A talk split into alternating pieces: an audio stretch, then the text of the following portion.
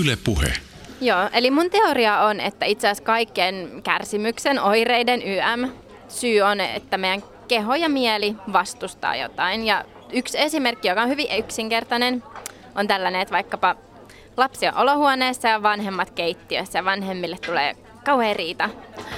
Ei mitään vakavaa, mutta riita kuitenkin. Ja lapsi aistii sen ja sen puolustusjärjestelmä aktivoituu, koska se on uhka sille ja sen kehossa tulee stressireaktio.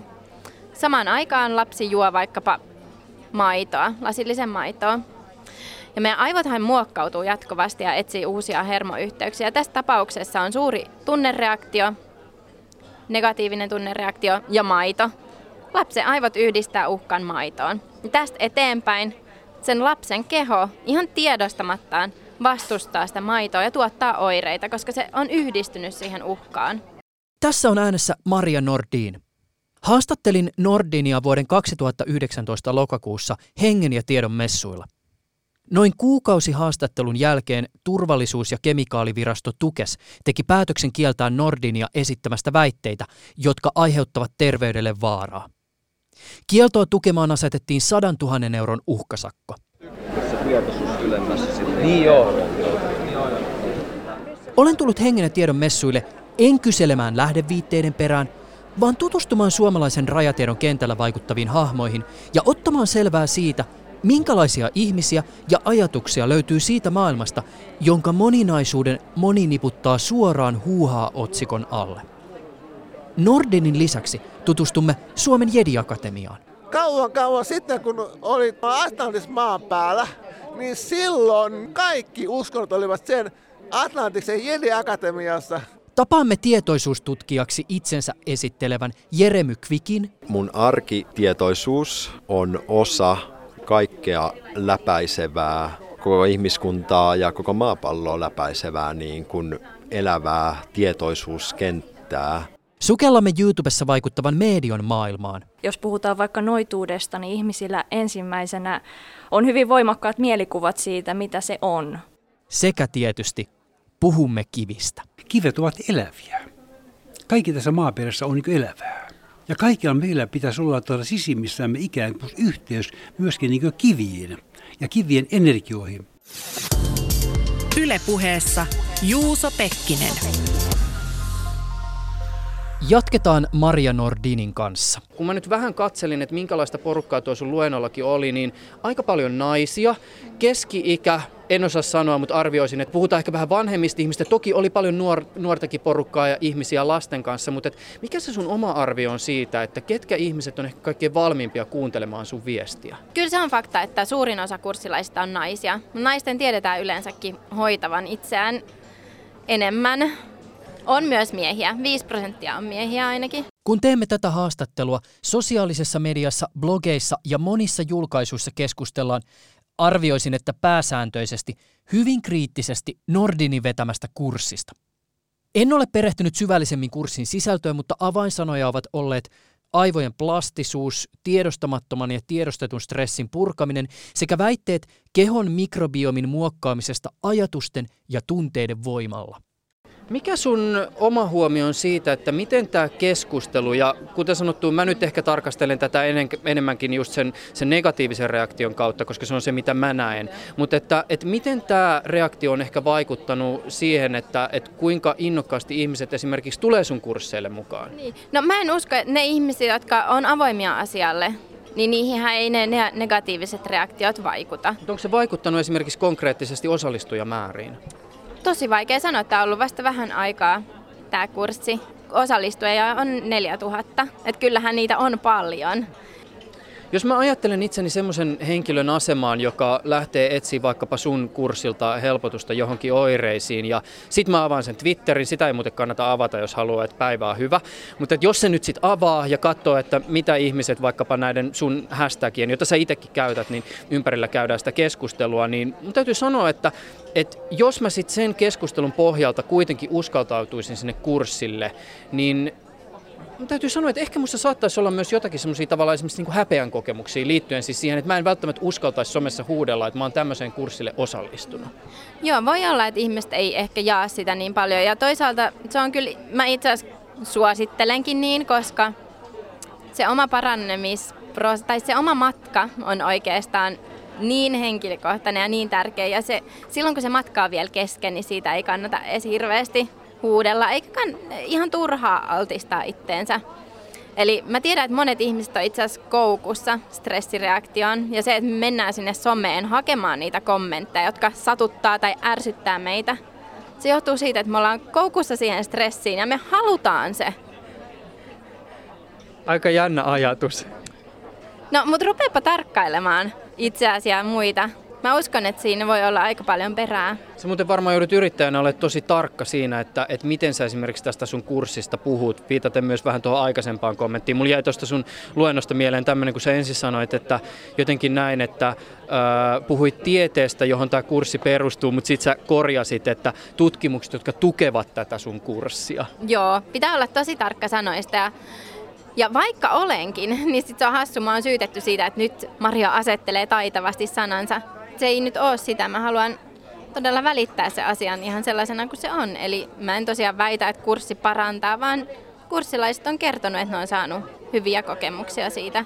Ja mä en missään vaiheessa ole sanonut, mutta sitten ihmiset on tehnyt semmoisia tulkintoja, kun mä oon kertonut että, tai jakanut jonkun kurssilaisen tarinan. Niin ihmiset on tehnyt tulkinnan, ai sä väität, että tämä parantaa. Ja mä sanon, että ei, en, en, en väitä. Mä vaan kerron, että joku on saanut tästä hyötyä tähän. Mähän on itse tämmöinen siis virran mukana kulkija tässä asiassa, että mä menen sinne, missä, mihin julkinen terveydenhuolto näyttää ja, ja kuuntelen lääkäreitä. En välttämättä itse esimerkiksi tulisi sun kurssin asiakkaaksi, mutta ainakin oma kokemus on se, että kun ihmisellä on terveyshuolia ja ihminen haluaa pitää itsestään huolta, niin silloinhan ihminen on tosi paljon valmis näkemään vaivaa sen oman terveydentilansa parantamiseksi, etsimään tietoa ja ole aktiivinen toimija sen oman tilanteensa parantamiseksi. Itsellänikin mulla on se kokemus kokemus, että mä ravasin eri lääkäreillä. Siis oikeasti niitä tutkimuksia oli aivan valtavasti. Ja kauhean sanoa, mutta siis mä uskon, että suuri osa niistä oli turhia. Tai totta kai oli tärkeää saada selvittää, että ei ole mitään vakavaa, mutta kun sitä oli jo vuosia selvitetty, niin musta tuntui, että en mä saanut mistään apua. Ja mä koin, että niin lääkäritkin jo alkoi pitää mua vähän niin kuin riesana. Toki aina kun meni uudelle lääkärille, niin hetken hän oli innostunut ja oli varma, että hän nyt on se, joka keksii sen ratkaiseva asia, mutta monet lääkärit sanoivat, että kuule, ei, ei ole mitään, mitä nyt voidaan tehdä.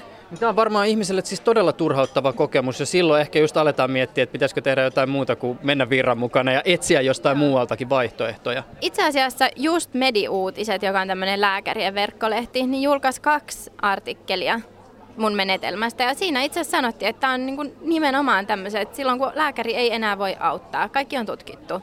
Ei ole enää mitään, ne oireet ärsyttää ja vaivaa niin silloin tämä on tosi hyvä vaihtoehto. Mä avaan ihan nopeasti sitä, mistä näissä mediuutiset julkaisun artikkeleissa oli kyse.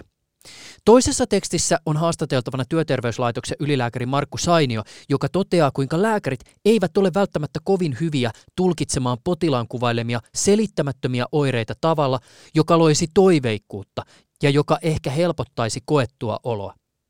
Toimittaja Elina Heino taas pohtii kirjoituksessaan potilaan oireilleen antamien negatiivisten tulkintojen terveydenhuollolle tuomaa haastetta. Seuraavaksi suora lainaus.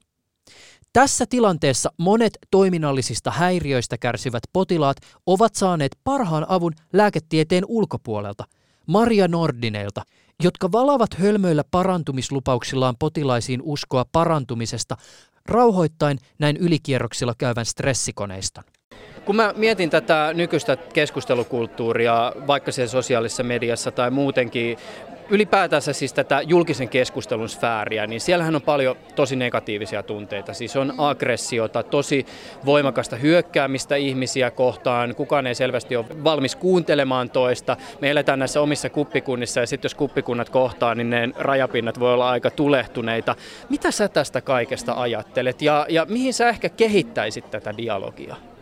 No mä uskon, että tässäkin yksi tärkein syy on just se vastustaminen ja se, että me niin kuin, identifioidutaan erilaisiin ryhmiin. Sitten heti kun me otetaan joku ryhmä, mä oon tämmönen, noi on tollasia, se asettaa heti sen, sen vastakkainasettelun.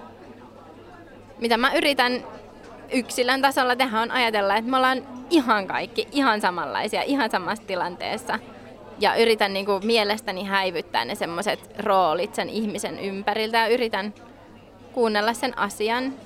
Ja, ja ihan se just, että kuunnellaan mitä se on. Ei, ei meidän tarvitse reagoida jokaiseen asiaan. Jos joku on jotain mieltä, niin me voidaan hyväksyä. Hän on tätä mieltä. Yle Puhe. Mä kuljen täällä hengen ja hengen ja tiedonmessun käytävillä ja täällä on tämmöisiä erilaisia standeja. Ja nyt mä oon tullut tämmöiselle standille, jossa on tämmöinen siis violetilla pöytäliinalla erilaisia kiviä ja tällaisia siis muovisia valomiekkoja. Ja pöydän äärellä istuu kaveri pukeutuneena huppuun ja mun täytyy sanoa, että, että tunnistan kyllä jedi-estetiikan välittömästi. Kuka olet ja mitä edustat? Olen Kars Skyswalker jedimestari. Nyt virallista koko nimettäni Karspen Kai Sergen Jing, suuri jedimestari. Ja ketä sä täällä edustat? Suomen jeniyhdys rytä ja mä oon myös valonkansojen neuvoston virallinen tähtien lähettiläs. Mitä se käytännössä tarkoittaa? Mitä sun toimenkuvaan kuuluu? No, lähinnä sitä, että kertoo informaatiota tuota taivaallisista maailmoista muille ihmisille ja myös niille, jotka eivät niin paljon sitä ymmärrä yksinkertaisemmilla sanoilla kiteyttää näitä asioita. Miten Suomen Jedi-akatemia kytkeytyy tai se, mitä sä edustat, tähtien sota-elokuviin? Star Wars on kanavoitu elokuva. Orionin tähtivyön sota. Sen osapuolena olivat harmaat, eli kala, kalamarit, Siryksen tähden valon kanssa, eli ihmiset. Ja paiksia edusti kloonatut harmaat, kun kloonatut harmat rupesivat kloonaamaan, niin klooni ei siinä hyvyys, vaan pelkkä pahuus. Niistä tuli imperiumi ja sitten sithillorit, jotka hyökkäsivät Siryksen tähden valon kansan ja harmainen kimppu vaikutusta valottaa koko Orionin tähtivyö ja vähän laajempi, laajempi alue. No, Sota kesti tuhat vuotta tulitaukoineen, mutta lopulta sitten Sirkutainen valon kanssa Harmas voittivat tämän taistelun. Jos mä oikein käsitin, kun tuossa aikaisemmin keskusteltiin, niin vissin ajatus on se, että jedit olisivat läsnä kaikissa näissä ihmiskunnan suurten uskontojen kirjoissa. Kyllä, pitää paikkansa. Näin on ollut alusta lähtien. Eli kauan kauan sitten, kun oli tavallaan Atlantis maan päällä, niin silloin nimenomaan kaikki uskonnot olivat sen, sen Atlantiksen Jedi-akatemiassa. Kristillisyys siellä oli ja buddhalaisuus edustajan Warsin Seik-tietä. Hindulaisuus eli Guardian, jonka valon kanssa edustaa on Plejadit. Star Wars edustaa taolaisuus ja sitten vasta vastaavasti siellä oli sitten tämä islam, se edistää taulusin sadoussia. Tavoisista harmaista tulee kräyjediys. Kräyjedit edustavat, harmat edustavat sitä. Ja harmat myös edustavat myös tavallaan voiman, voiman magiikkaa ja sitten varsinaista tämmöistä ja valon noitia. Ja sitten tämä varsinaisen vuoden sentinen edustajat ovat sateenkaiden lohikäärmeet. Eli tämä Cryogeni käyttää tavallaan valon ja sitten pimeyden olemusta hyvään. Mitä Suomen Jedi-akatemia ajaa? Suomen Jedi-akatemia ajaa rauhan, harmonian aatetta. Me koulutamme jedinitareita, vapaat oikein kun harmonian vartioita, estämään väkivaltaa jopa ennen, ennen kuin se ennättää alkaakaan. Jedin kyvyillä, olemuksella ja univormulla ja äänellä. Ei ollenkaan huono tavoite. Ei todellakaan. Ja sitten tietenkin meissä on näkijöitä, parantajia, medioita ja kaikkea tämmöistä. Ja nimenomaisesti jotkut on myös lisänä myös jeni, ritareita, eli vapaissa kun ne harmonien vartijoita kaiken tämän lisäksi. Mutta jos on medio, ei voi olla ennustaja. Mun täytyy sanoa, että tämä ero ei ole ehkä nyt mulle ihan selvä. Eli medio tavallaan katsoo tulevaan selvänäköisesti ehkä henkien kautta, mutta ennustaja saa taas sitten tämmöisiä ennen välähdyksiä voiman kautta tavallaan niin kuin voimasta. Kuinka paljon teillä on jäseniä tällä hetkellä? Meidän virallisen jäsenmäärä on toista 100, 176 on tällä hetkellä virallinen jäsenmäärä. Wow, se on aika paljon jedejä. Kyllä, sitten epävirallinen porukka sitten on kaikki itämäisen itsepuolustuslain taitajat, näkijät, parantajat ja ynnä muu vastaava väki. Silloin mennään ihan eri, eri luokkaan sitten. All right. Kiitos haastattelusta. Ja haluaisin myös tässä yhteydessä sanoa, että kun olen valon kanssa virallinen tähtien lähettiläs, niin selittää pikkasen tätä asiaa. Miksi valon kansat eivät tule maan päälle vielä nyt? Pystyisikö sen tiivistää pari ranskalaiseen viivaan? Koska teknologia pitää kehittää valonkansojen liki valonnopeuteen saakka, ää, rauha pitää löytää maan päälle kaikkien uskontojen välien kesken ympäri maapallon ja sitten myös tavallaan Israelissa pitää löytää rauha. Niin, että siis Israelkin liittyy tähän. Kaikki liittyy. Maapallon pitää astua pois täältä muurahaistasolta tähän henkisempään, korkeampaan tasoon. Tuosta mä oon muuten ihan samaa mieltä.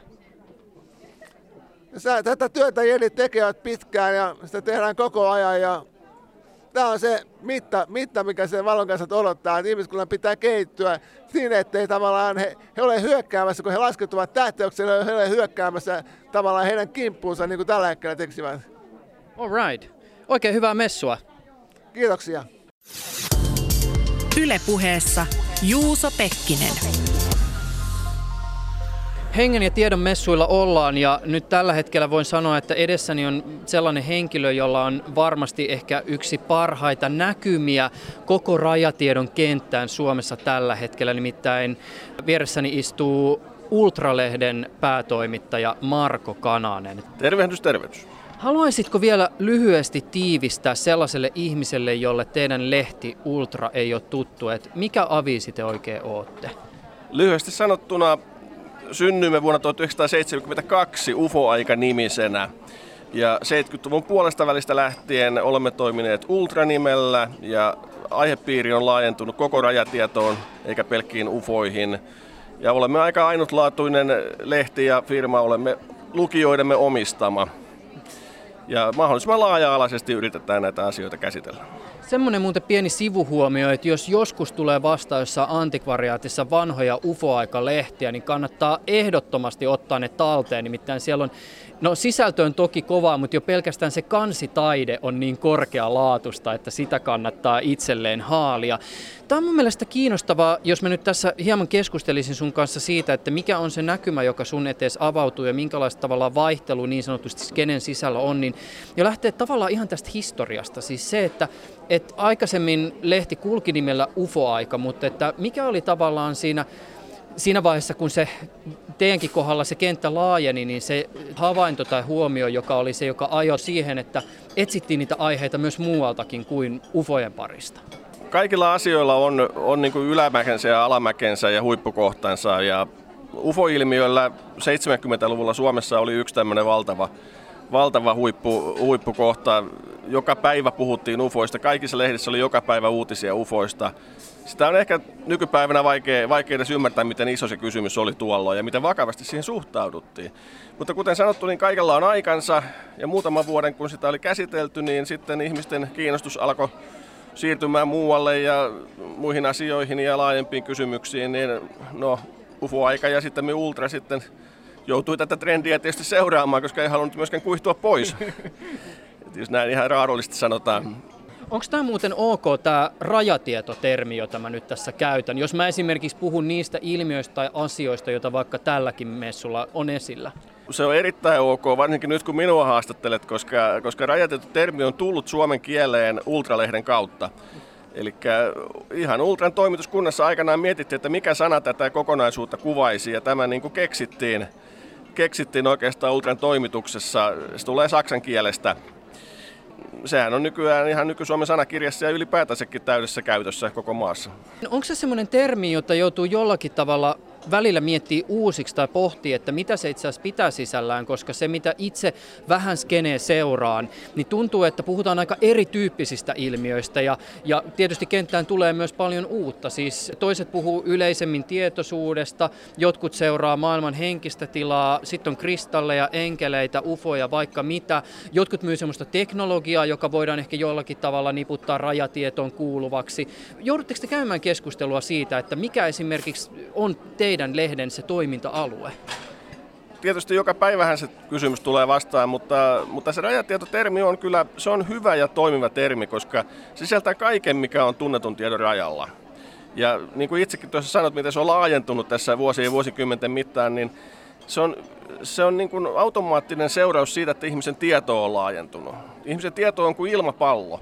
Kun se kasvaa, se ilmapallo, niin se rajapinta siihen tuntemattomaan kasvaa koko ajan entistä suuremmaksi. Ilmapallon metafora on siitä syystä hieman haastava, koska jossain vaiheessa on se ilmapallo, sit kun se tarpeeksi laajenee, niin posahtaa. No joo, sittenhän sitten me tiedämmekin yhtäkkiä kaiken, että niin se on varmasti optimistinen näkökulma, joo. sitä kohti, totuutta ja ymmärrystä kohti. Miten nämä tämmöiset erilaiset trendivaihtelut teidän lehden piirissä näkyy? Siis kuinka paljon tulee tämmöisiä niin kuin, tavallaan vuosikohtaisia tai vuosikymmenkohtaisia painotuseroja? Siis että yhtäkkiä todella puhutaan vaikka niistä enkeleistä ja sitten toisessa kohdassa ollaankin jossain ihan muualla. Siis joka vuosi on joku sellainen, sellainen ilmiö, joka on uusi. Mutta, mutta kyllä mä mieluummin puhuisin kymmenien vuosien perspektiivillä, kun meilläkin kohta puoli vuosisataa on tätä lehteä takana. Eli ne on sellaisia, sellaisia niin kuin nykyään tapana sanoa megatrendejä, että kymmenen vuottakin on oikeastaan aika lyhyt aika niiden kuvaamiseen. Kyllä tässä monenlaista, monenlaista on niin kuin näiden vuosikymmenten mittaan ollut ja varmasti tulossa. Ehkä me voidaan edes tietää, mitä kaikkea on vielä tulossa.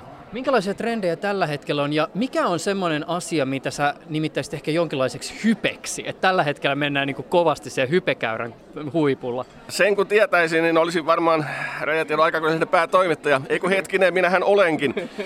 Tota, sitten oikeastaan sit on hirveän vaikea nähdä sillä hetkellä, kun se on tulossa sen tajuaa sitten vasta, vasta tuota vähän sen jälkeen, kun se on tapahtunut ja iskeytynyt kaikkien tajuntaan, että tässä se nyt on. Minäkään en ole vielä semmoista selvänäköisyyttä vielä pystynyt tässä, tässäkään ammatissa niin kuin kehittämään, että sitä pystyisi tällä tavalla näkemään. Mut mitä esimerkiksi, jos sun pitäisi nimetä nopeita ranskalaisia viivoja ja tiukkoja yleistyksiä siitä, että mitä trendejä tällä hetkellä Suomessa rajatiedossa on, niin mitä sä ehkä nostasit esille? Joku voi yllättyä, mutta mielestäni ihan tämmöinen perinteinen kosmisuus, ihan se mikä tulee sieltä, sieltä UFO-ajan ajoista lähtien, niin minun mielestäni se on ihan kovaa valuuttaa tälläkin hetkellä.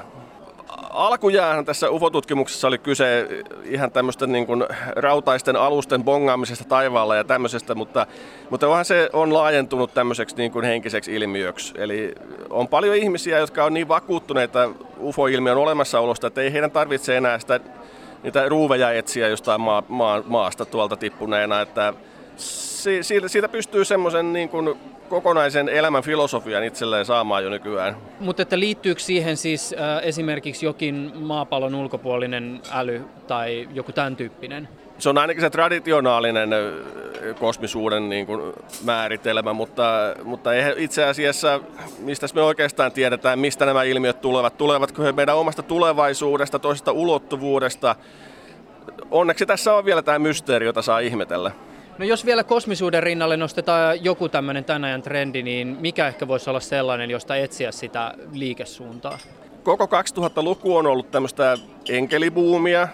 Siitä monet kokevat saavansa paljon ja tuota, nostaisin semmoisen erikoisen, erikoisemman, tuota, ehkä vähän pienemmän jutun, mutta tämmöisen niin pyramiidit ylipäätään. No, täälläkin on paljon luentoja pyramideista. Siis Bosnian pyramidit itse asiassa luento taitaa tuossa vieressä olla käynnissä tälläkin hetkellä. Joo, tämä on jännä, jännä juttu, että tämmöinen yksittäinen yksittäinen juttu, se on jonkinlainen trendi tällä hetkellä, että kaikki mikä liittyy pyramiideihin, niin se kiinnostaa ihmisiä tavattomasti tällä hetkellä. Ihan, ihan näistä Egyptin perinteisistä isoista pyramideista lähtien sitten näihin uusiin pyramideihin, mitä on löydetty. Mitä pyramidit antaa ihmisille? Toivoa.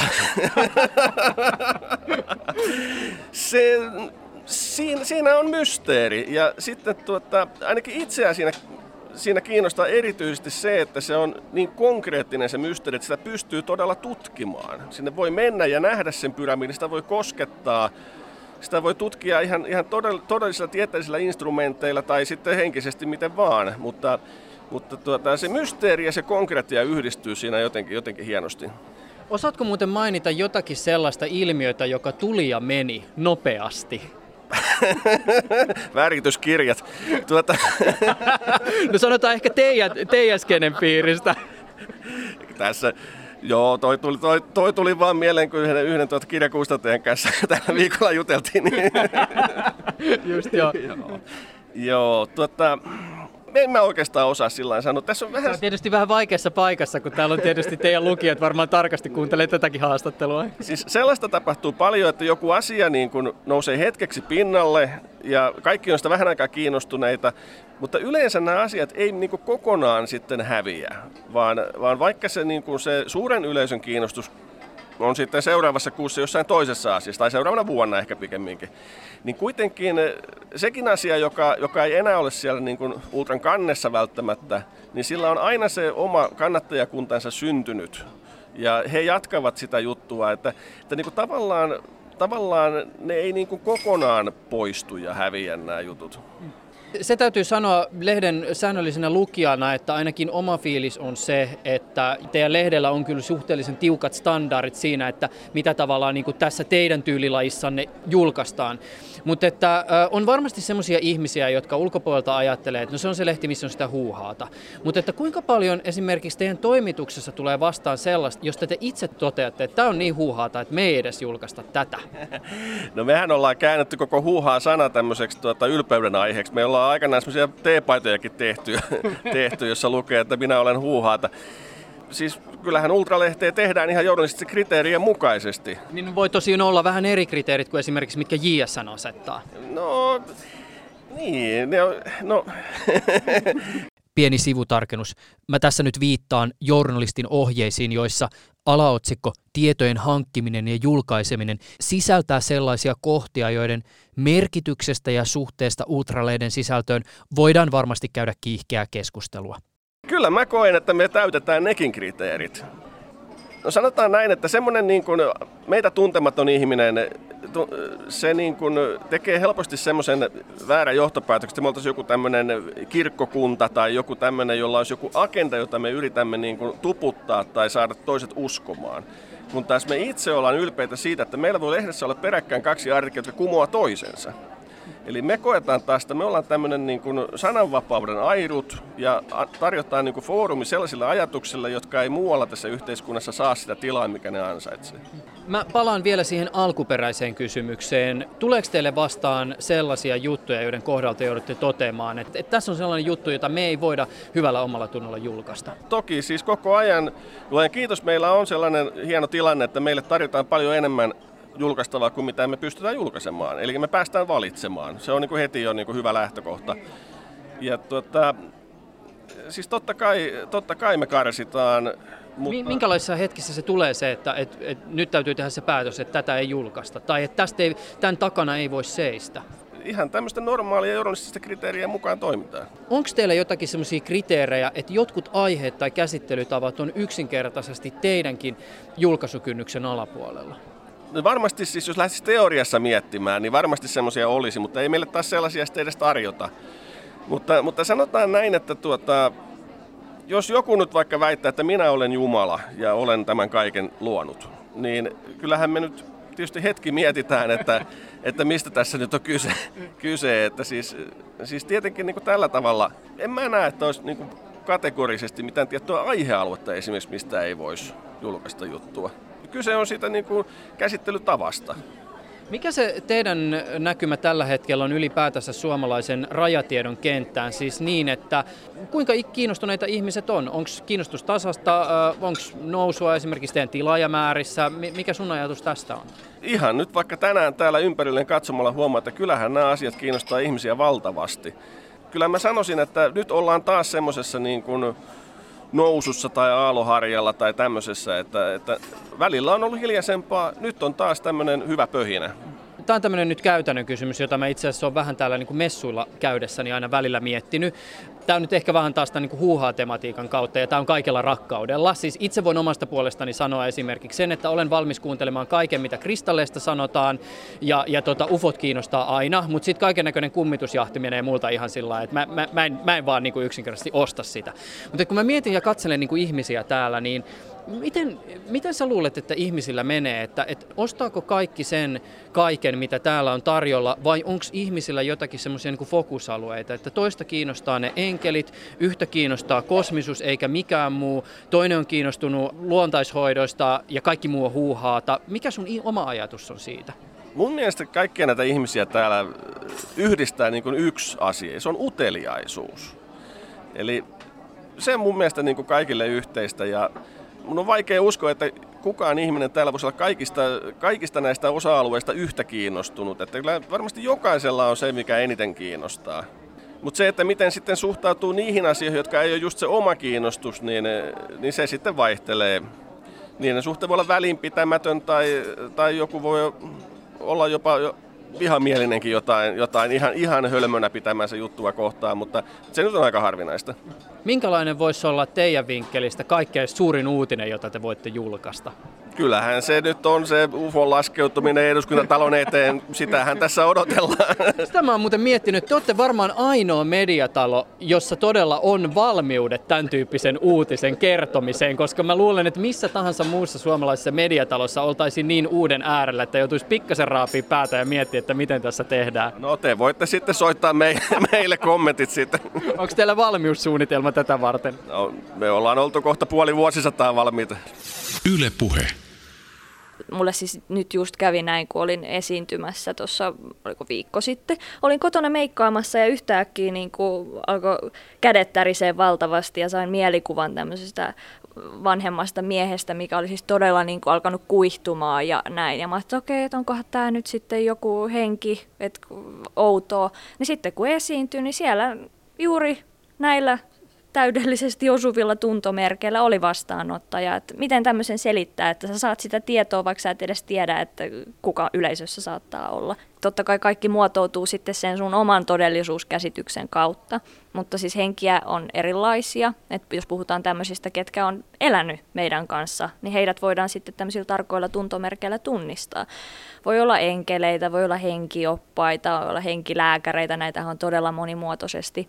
Mutta jos puhutaan tällaisesta niin yleisestä salaisesta totuudesta, mikä minun mielestäni on, niin vaikka eri uskonnoissa ja ympäri maailmaa näistä asioista puhutaan eri nimityksillä, niin mun mielestä me silti koko ajan kuitenkin puhutaan vähän niin kuin samasta asiasta. Se on semmoinen niin suurempi inhimillinen totuus, mikä niin kuin on läsnä koko ajan. Näin mä tämän selittäisin, että kaikki ollaan samojen asioiden äärellä koko ajan. Olemme nyt täällä takahuoneessa hengen ja tiedonmessuilla yhden tapahtuman juontajan kanssa, joka itse asiassa on niin sanotusti skenessä aika isokin nimi, varsinkin jos katsoo YouTubessa sitä, että kuinka paljon hän siellä tavoittaa ihmisiä.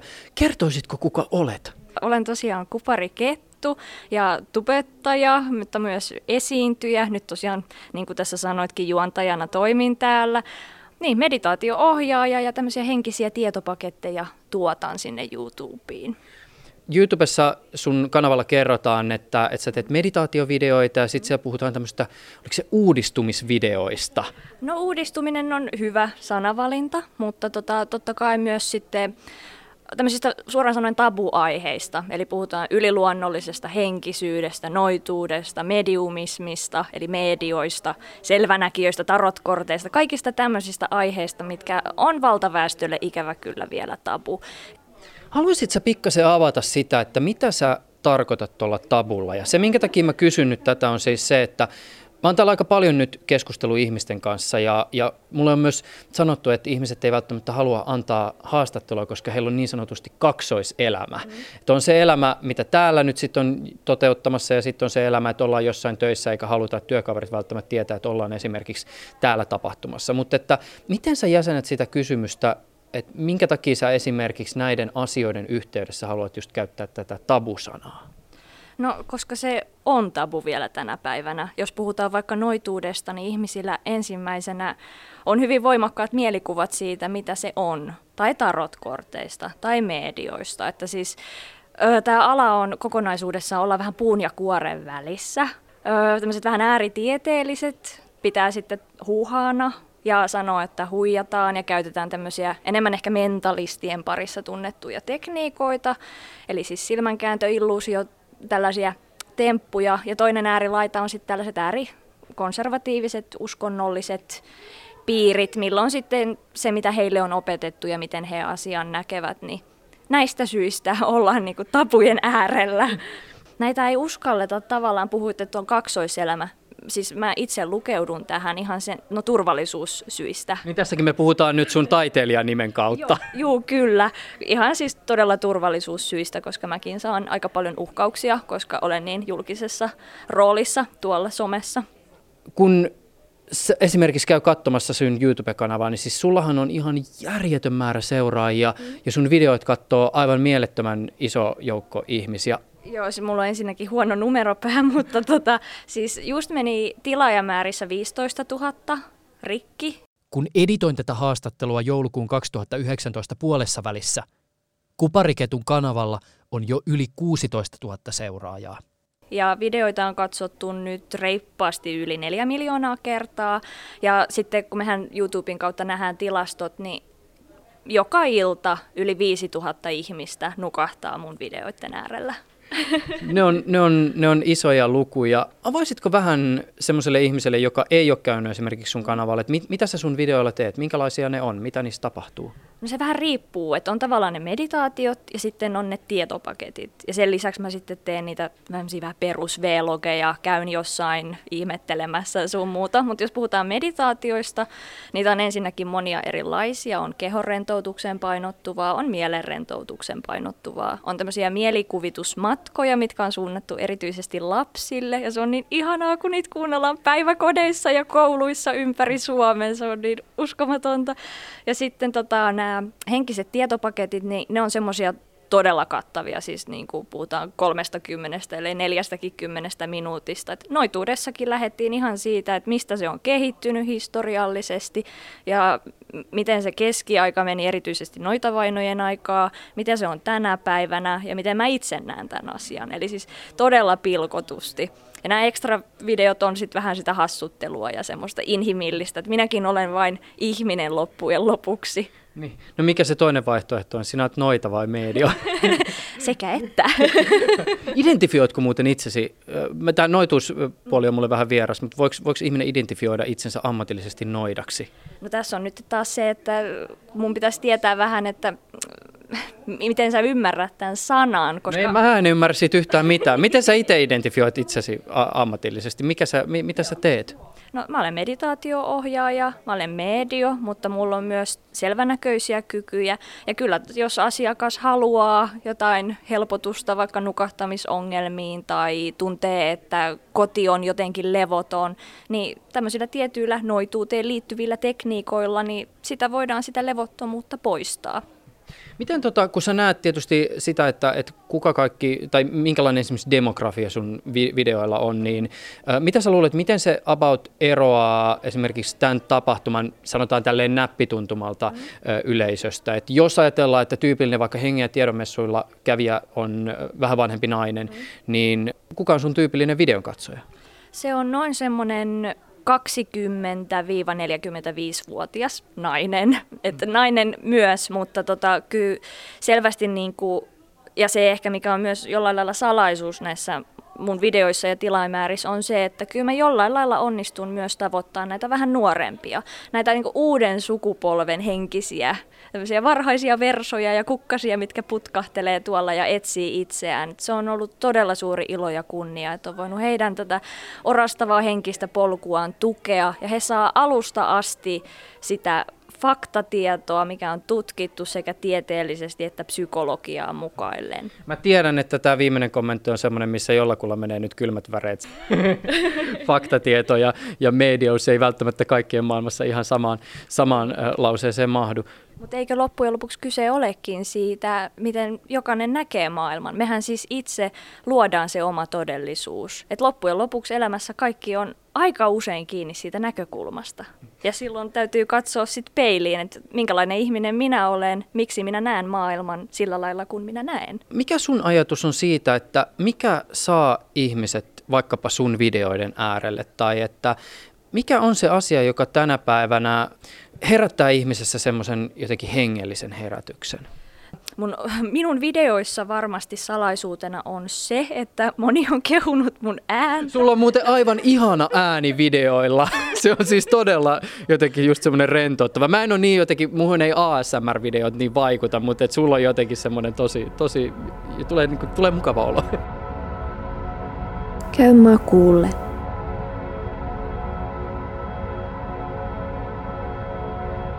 Tunne alusta allasi.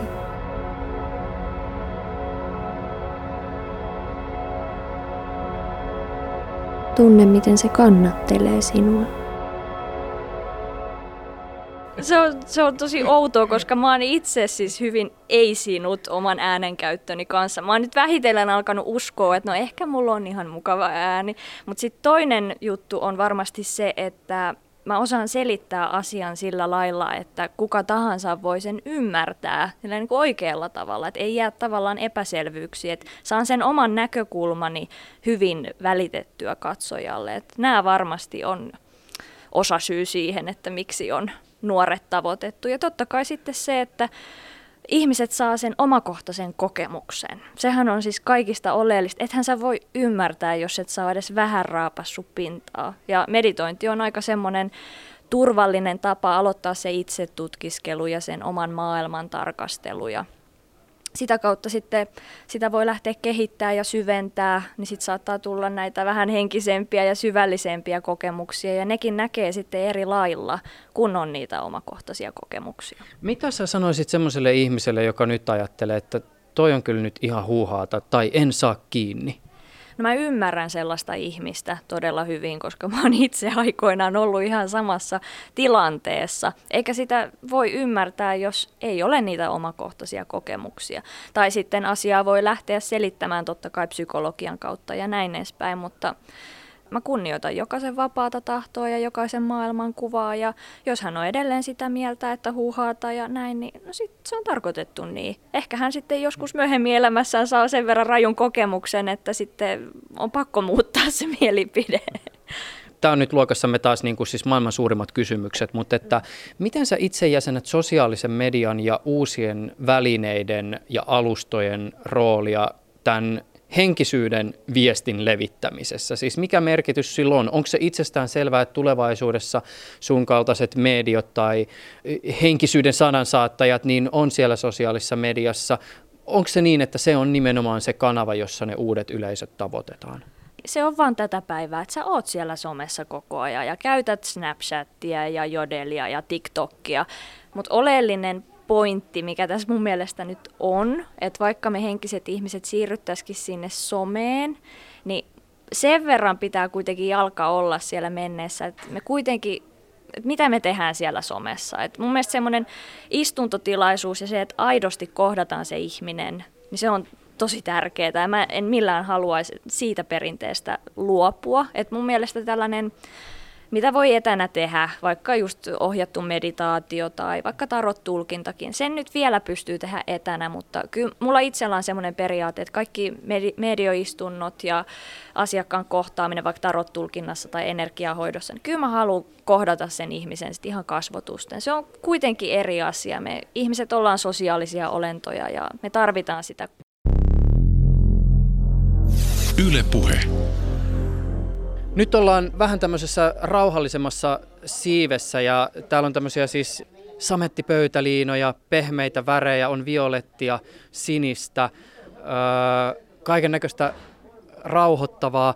Käsittääkseni edessäni istuu henkilö, joka tämän tapahtuman piirissä kuuluu kaikkein nuorimpiin esiintyjiin. Kuka sä oikein olet?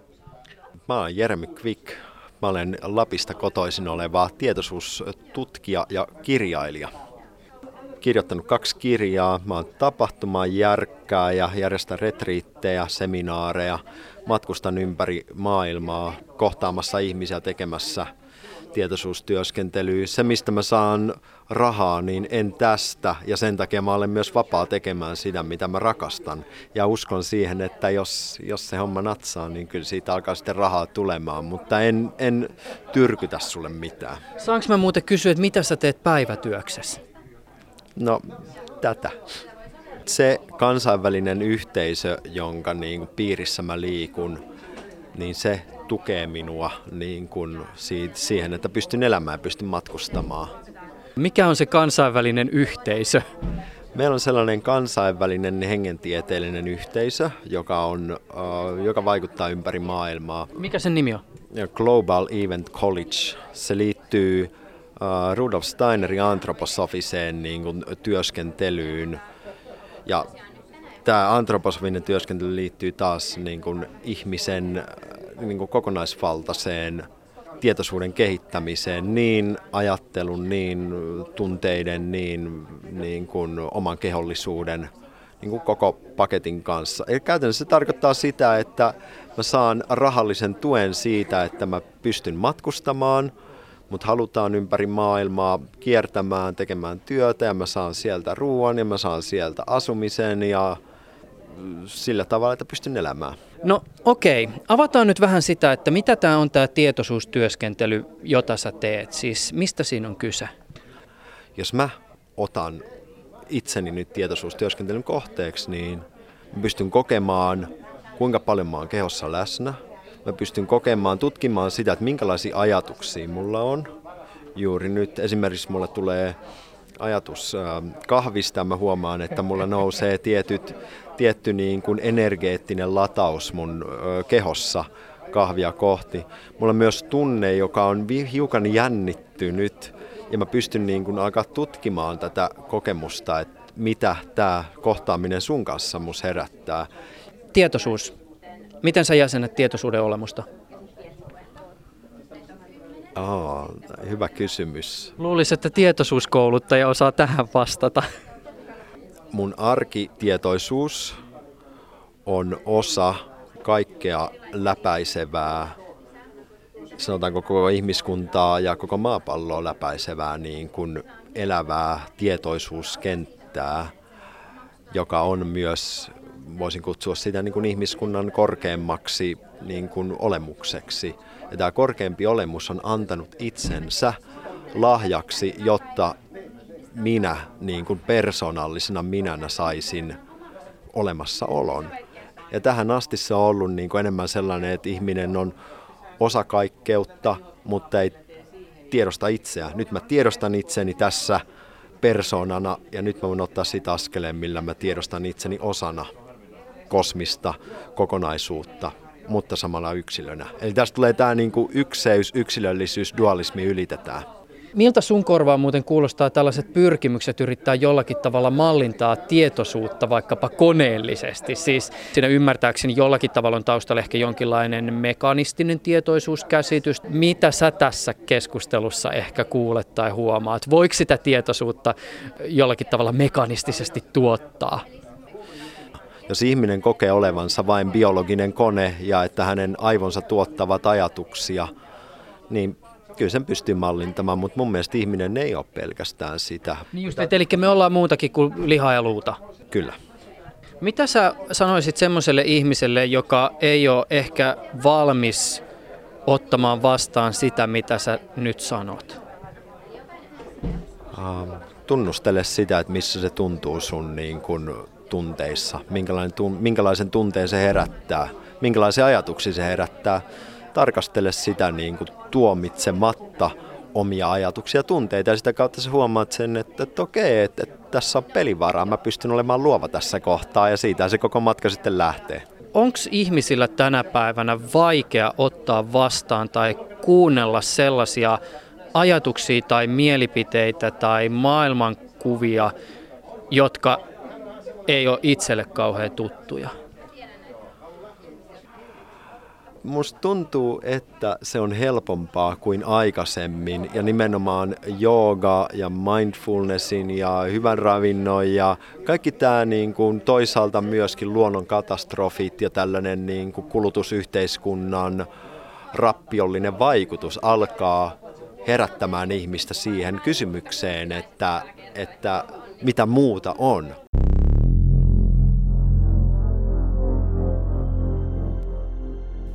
No minä olen Jan Mikael Maros ja tämmöinen pitkän linjan henkisyyden tutkija mm, on kiinnostunut mm, että siitä, että, että kuka minä olen. Sä myyt täällä messuilla kiviä. Tämä lähti joskus 70-luvun lopulla.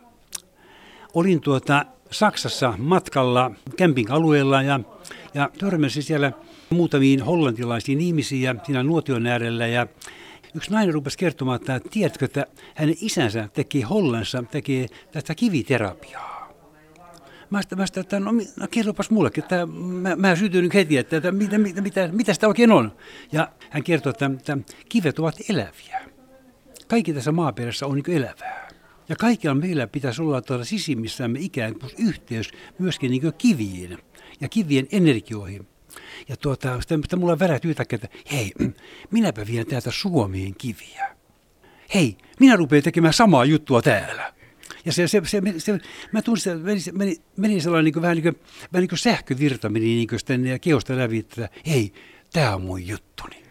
Mun täytyy tunnustaa rehellisyyden nimissä, että mulla on vähän huonoja kokemuksia kivihoidosta.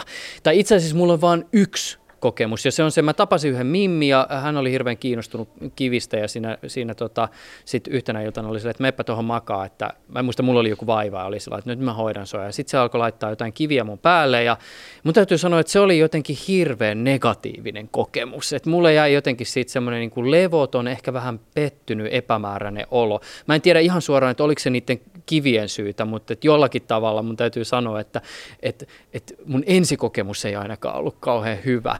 Jospa sillä tekijällä, joka sulle teki tämän kivihoidon, niin ei ollut oikeastaan niin oikein kovaa tai semmoinen hyvä niin suhde niin omaan itseensä. Ja hän heijasti sen tavallaan sitten niin kuin, niin kuin sinua ja sä, sä koit sen tavallaan, sitä, sä, sä olit tavallaan niin peilin hänen omille jutuilleen. Mulla on semmoinen idea, tuota, että mä haluaisin enemmän ihmisten kanssa toimia niin, että, tuota, että, että kun ihminen ottaa niin kiven, kiven käteen, mä tässä nyt aika... Nyt meillä on vaan appelsiineja ja mandariineja tässä. mutta kuvitellaan, että tämä, tämä mandariini tässä on, niin on kivi, niin mä sanon ihmiselle, että otapa tämä kivi käteen tuota, ja vedän muutaman kerran, mä hengitä sillä rauhallisesti siinä, ja sitten yritän saada se aistimuskokemus siitä, miltä se tuntuu sinusta. Niin ensimmäisiä merkkiä, kun ihminen kertoo ja kokee, niin, niin on se, että päätyhjeni ajatuksista. Ja se on, silloin se on merkki siitä, että silloin ollaan, ollaan ikään kuin, niin kuin menossa siihen tällaiseen niin kehon aistimuskokemukseen. Ja sitten toinen, toinen, toinen osoitus on siitä, että jos tuntee, että se, se käsi tai kivi, kivi lämpiä siellä kädessä. Yksi osa aina ihmisen tästä niin tietoisuudesta muuttuu lämmöksi. Ja silloin, silloin, silloin, silloin se lämpö niin tuntuu siellä kädessä, silloin mä saan kehosta sellaisen, sellaisen koko varta, koko keho aistimuksen. Mä oon, mä oon ikään kuin sillä, sillä, sillä hetkellä mä oon niin läsnä itseni kanssa. Silloin mulla on yhteys ikään kuin itsessäni olevia korkeampiin, kesko, korkeampiin olemuspuoli itsessäni, koska meissä on, meissä on, meissä on valtava määrä, määrä näitä, näitä ikään kuin tasoja. Minkälaista vaihtelua siinä, mitä ihmiset kiviltä hakee sun näkemyksen mukaan on? Että onko ne aina ne samat asiat vai näkyykö siinä, mitä ihmiset kiviltä hakee, niin jonkinlaista ajankuvaa? kun vertaa sitä vuosia, vuosikymmeniä, ihmiset tullut tavallaan tietyllä tavalla niin rohkeammaksi itsensä niin ilmaisun niin suhteen. Nyt tietenkin edetään vähän muutenkin sellaista kautta, että vähän niin kuin narsismin kultakautta, kaikki, kaikki, kaikki, kaikki leväytetään tiskiä, kaikki on tästä minä, minä, minä maailma. Mutta tuosta on myöskin tämä, että, että että kuka minä olen, tai vielä tarkemmin sanottuna sitten tuota, tämä kysymys vielä, että, tai mitä merkitystä on elämälläni, ellei minä tiedä, kuka minä olen vaikka, vaikka, vaikka sitten käpyä voisi pitämällä, pitämällä kädessään, totta kai se voisi ajaa ehkä saman asian. Mutta kun mä kivien kanssa on kuitenkin, niin se kivi niin ohjaa tavallaan paremmin ihmisen siihen, siihen mm, lähemmäksi tavallaan omaa itseään. Ja sitten mä usein sanon ihmisille että tämänkin asian vielä, tuota, että, että monellekin sanon sitten niin ainoa, jonka Jumala haluaa sinun näkemään. Olet sinä itse syvyydessäsi, sillä juuri siellähän piileksi kaikkein suurin synti, mikä meille on tapahtunut, on justi se, että me ollaan unertuma itsemme. Tavallaan se Jumalan tai se henki meidän sisällämme ja ollaan menty tämän, tämän ulkopuolisen maailman niin mukaan. Ja alunperäinen synti ja armo tarkoittikin juuri sitä, kun minä unohdan se Jumalaisen alkuperäisen itsessäni, se on, se on, se on syntiä. Ja armo on se, että mä armaadan itseni. Niin, mä tulen itseni yhteen, mä palaan itseni, mä muistan itseni, että hei, minussa, minussa on joku, tuolla, joku syvällä tuolla sisällä. Ja mä yritän niin tätä asiaa niin viritellä tuota, että, että, että, että, että ainoa, joka sinut voi armaattaa tuota, tässä maailmassa, olet sinä itse. Kukaan muu ei armaada sinua. Mä huomasin, että sulla on myös joku, äh, oli joku pyramidihomma jossakin julisteessa. Niin, tota, semmoinen panderolli. Joo, just semmoinen iso panderolli. Niin onko se siis, viitataanko sillä näihin tota, ihan siis perinteisiin pyramidirakennelmiin vai onko tämäkin joku kivihomma? No mä aikanaan asuin tuolla, asuin Närpiössä, siellä, tota, siellä yhdessä vanhassa koulussa ja, ja 80-luvun alussa mä rakensin sen ison pyramidin, semmoinen neljä metriä kertaa neljä metriä, sen pyramidin sinne, sinne yhteen isoon huoneeseen. Ja tota, että mä, mä, teen, mä teen sitä pyramidihoitoa tuota, mä teen hyvin tarkkojen mittojen mukaan pyramidi, ihminen pääsi sinne pyramidin sisälle, sitä tiettyä sieltä. Meni, oli sellainen hoitopöytä ja se hoitopöydän alla oli pyörät. Ja se pyörän avulla tuolla men, ihminen meni sinne, sinne, sinne pyramidin sisälle ja tuota, oli siellä tietyn ajan ja, ja se pyörä sitä, sitä, sitä hoitopöytää pystyi kääntämään siellä sisällä sitten tuota, välillä pää pohjoiseen, pää, pää, pää, pää, pää, pää, pää etelää ja, ja itää ja länteen. Ja sitten, tuota, no, sitten jossain vaiheessa mulla oli pakko lopettaa se oikeastaan sen takia, kun siellä rupesi käymään suurin piirtein yksi tai kaksi linjaa tuollaista lastillista ihmisiä kävi päivässä. Mä en pystynyt hoitamaan millään. Mulla oli pakko lopettaa sitä. Tuota, ihan, siihen, mä tukeudun siihen, siihen, hommaan. Mutta, mutta kiinnostus, kiinnostus on, tota, että, mä oon pitänyt monta, monta vuotta siihen paussia, mutta tietenkin että pikkupyramidin kanssa. Että mä oon yrittänyt pitää tästä tätä pyramidihommaa tässä nyt varmaan ää, 30 vuotta tällä pikku, pikku, pikku se niin herillä, tota, että ei, ei tämä mulle ole mikään trendi, mulle tämä, mulle tämä on ihan tämmöinen, ihan tämmöinen, tämmöinen niin konkreettinen juttu, kun mä tiedän, mitä sen kanssa mä oon tehnyt. Niin se voi tietysti olla, että uudet sukupolvet ovat nyt sitten taas pyramidit löytäneet. Hei, mä oon ihan varma, että tätäkin ohjelmaa ja tätäkin haastattelua kuuntelee semmoinen ihminen, joka on sitä mieltä, että se, mitä täällä hengen ja tiedonmessuilla tapahtuu, niin tämä on kaikki ihan huuhaata. Mitä sä ehkä tämmöiselle ihmiselle sanoisit? Jaa, tämä on, jos tietenkin ihminen on sitä mieltä, tuota, että, että, että, että, että, että on huuhaata. Mä olen, mä olen sitä mieltä sillä, äh, sanotaan karrikursilla ajateltuna, että, että ihminen, joka on äärimmäisen varma, ihmisellä, ihminen, jolla on vahvoja mielipiteitä asiasta kuin asiasta, niin, niin tietyllä tavalla on niin heikolla jäillä, koska hän on tavallaan, hän on tietyllä tavalla niin oman ekonsa niin ohjailema ja eikä edes tuota, halua niin nähdäkään mahdollisuutta. Siis tuota, samalla tavalla en, en minäkään kaikkien usko, tuota, mutta mä en halua... Niin kuin, Onko täällä messulla semmoista, mihin sinä et usko? No kyllä mä voin, kyllä, kyllä varmaan on sellaista, tuota, mutta, mutta, mutta mä ajattelen asian niin, että, tuota, että mä, mä en käytä sitä tuota sanaa, että, että, että, ei usko. Mä haluan pitää niin mieleni avoinna, kun mä tapaan joku, joku jo, jolla on jotakin, jotakin joku esitti, joku esille, esitti jotakin, mä en tyrmää sitä, mutta onpas mielenkiintoinen näkökulma sulle, että täytyypä pohtia tätä asiaa ihminen, joka, ihminen, joka tietyllä tavalla niin tyrmää jonkun asian, niin, tota, niin mun mielestä sellaisen ihmisen mieli on suljettu. Mä itse ajattelen tätä myös ehkä siitä näkökulmasta, en niinkään, että ihminen sulkee itseltään pois, vaan tavallaan siinä ehkä myös sulkee toisia ihmisiä omasta elämänpiiristään pois. Tai jollakin tavalla ehkä vahvistaa niitä kuppikuntia, joita valitettavasti meidän ihmisten välillä tässä ajassa aika paljon on. Eipä sille voi mitään aivan turha niin ruveta, ruveta vakuuttamaan. Mä, mä yleensä sanon, että jos sulla on tämmöinen näkemys, tota, niin, niin mä sanon, että, että, että pidä huolta terveydestä niin kauan kuin se riittää. Ylepuheessa Juuso Pekkinen.